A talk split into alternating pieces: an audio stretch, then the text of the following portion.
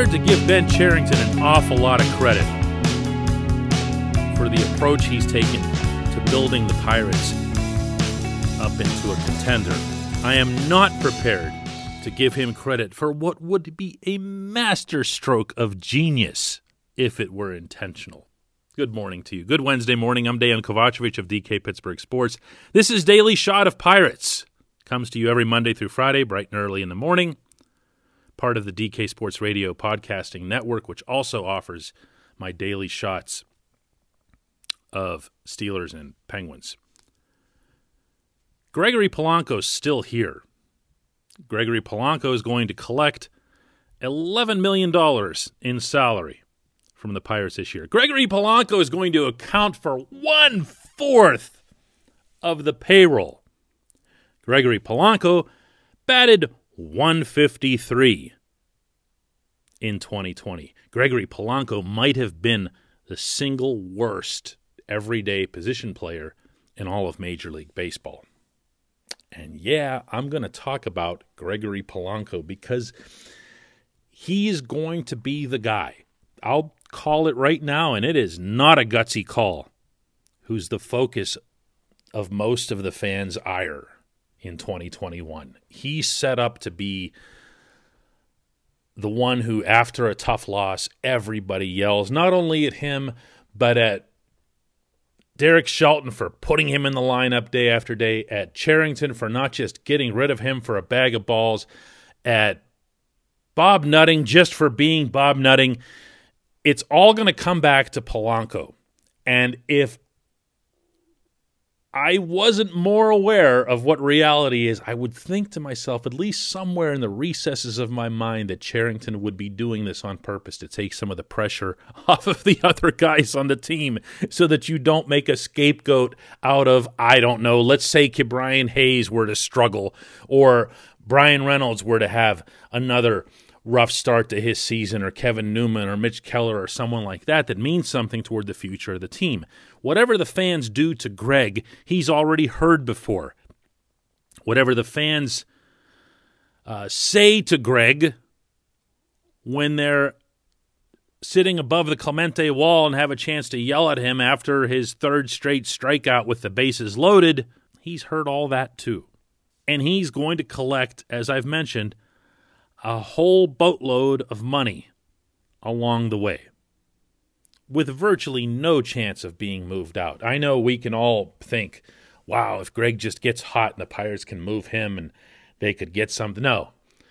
Even if you move Polanco, let's say he he bursts out. I, I'm just totally winging it here. Obviously, this is way hypothetical because I don't see this happening at all. But let's just say that he were to burst out in April and May the way he did when he first came onto the scene for the Pirates in 2014, if you'll recall, where he looked like like a baby-faced Dave Parker in every way. Even that swing and the follow through and the the big hose out and right and the future just seemed not bright. It it seemed astronomically optimistic. Let's just say that were to happen. Cherington still has to move his contract, which means that the very best that you can hope for is a team somewhere just says, you know what, we're going to take him off your hands and we're going to take his 11 million off your hands. We're not giving you a thing in return. Well, then what did you get? What did you gain as a Pirates fan? The payroll got even lower? I mean, it almost can't get lower than it is. You got some prorated money back that uh, ideally will be applied toward future payrolls or whatever. It, it's it's there's no win to be had here. There's not a positive outcome to be had from Polanco still being on the Pirates roster in 2021. So he's going to have to just basically grin and bear it and, you know, cash the checks.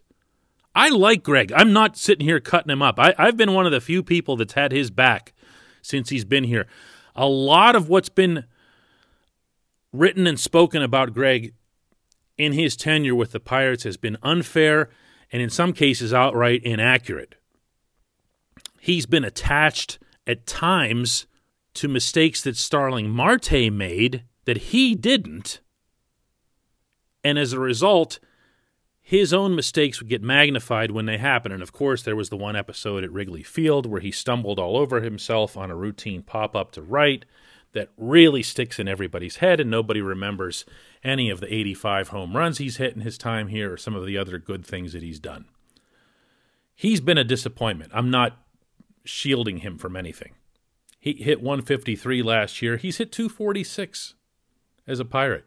That's that's a disappointment any way you want to cut it up. There are times that he has lapsed out where he's done something remarkably like, "What?" He's already had one of those episodes in spring training, dropping a pop up. He's had them on the base paths, he's had them at the plate, he's had them everywhere. But I've never known him to not care, similarly, as I frequently expressed regarding Marte when he was here.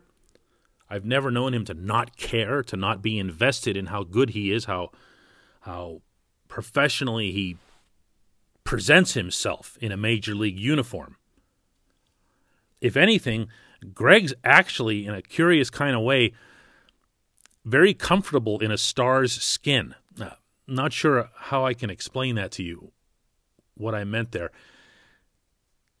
He, without being arrogant, carries himself as if he knows that he is the most talented player on the field, which in almost every setting, believe it or not, he is. He can do things that others can't do. Maybe that helps to get my point across. He can make a throw, he can hit a baseball in a way that others can't. One of the most amazing individual stats in the entire sport in 2020 was that Greg hit 153 while also having a top three exit velocity meaning when he did make contact, he made brutal contact. He murdered the ball. And that's why he's still here. That's why Cherington didn't just say, you know what? We're just going to buy this out. Just go away. Just go away. They're going to try to salvage something of him. I don't know what. I don't know how. If it's nothing more than getting somebody to take his money and Ben Cherington is as convinced as ever that he'll be able to apply that money toward the future. Maybe he sees that, meaning Cherington does, as the W in this.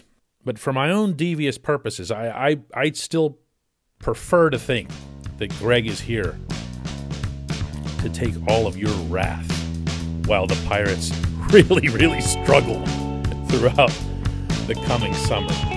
When we come back, just one question.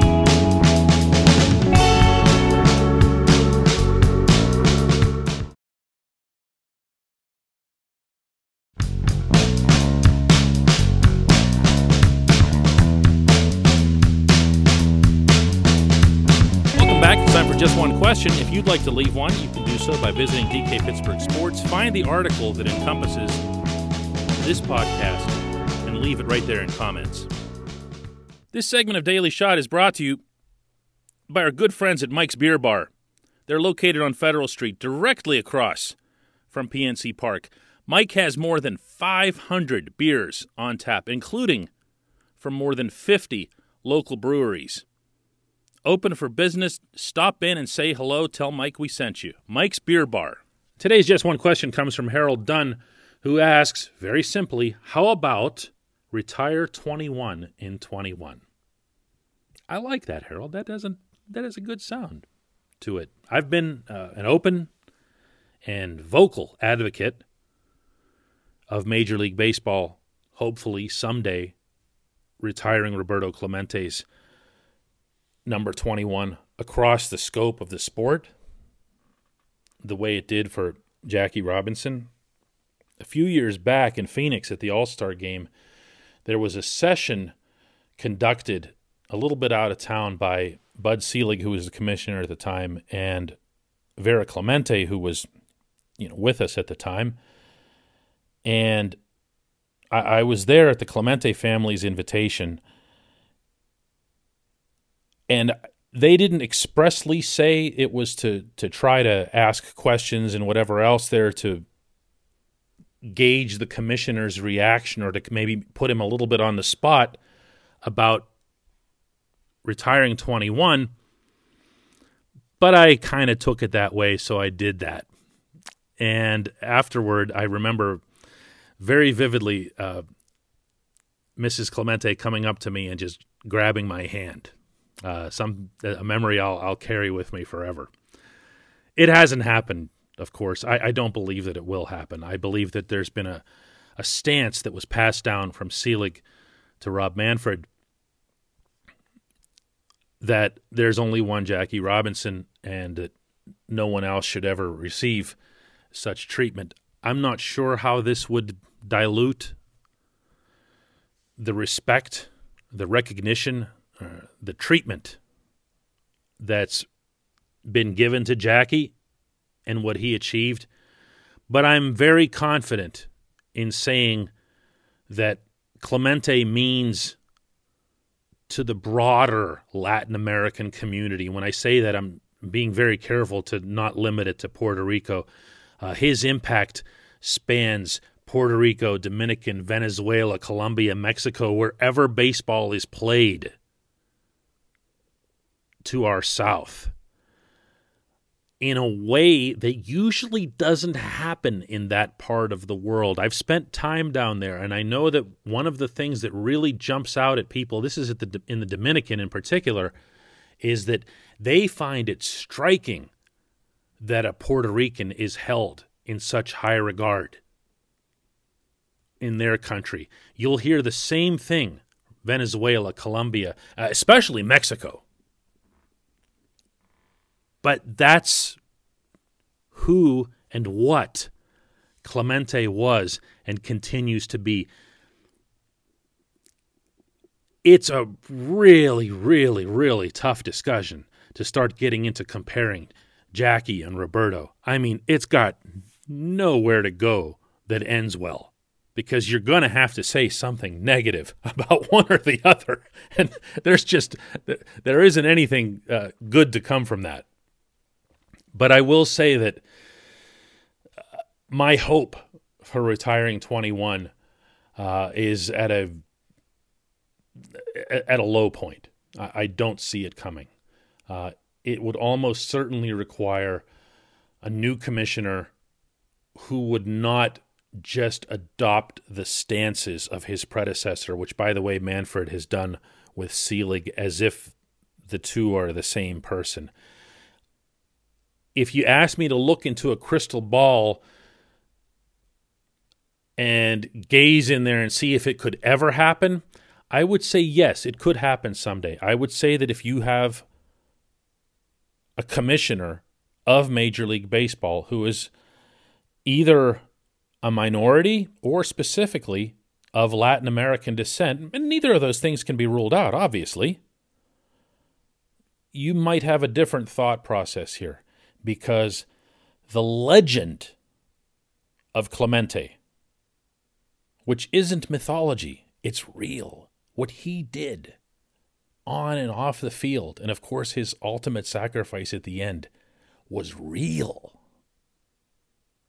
That's not going to go away. That's not fading. That's not something that somebody else is going to come along and supplant it or replace it. There's only one Roberto Clemente. There will only ever be one Roberto Clemente, just as there can only ever be one Jackie Robinson. And maybe, maybe someday he'll get his due, but I have a feeling we're going to be waiting for quite a while. Thanks for the question, Harold. I appreciate it. Thanks to everybody for listening. We will do this again tomorrow.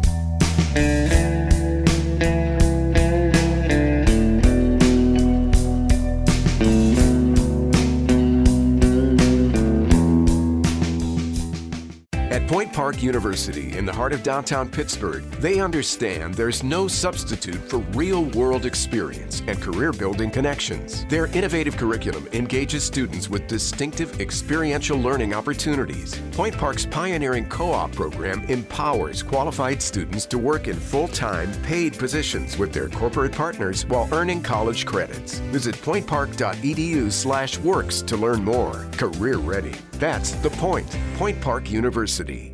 Your front door, your car, your gym locker, your gun. Safety is a habit. Learn more about how to keep guns safe and secure. Visit projectchildsafe.org.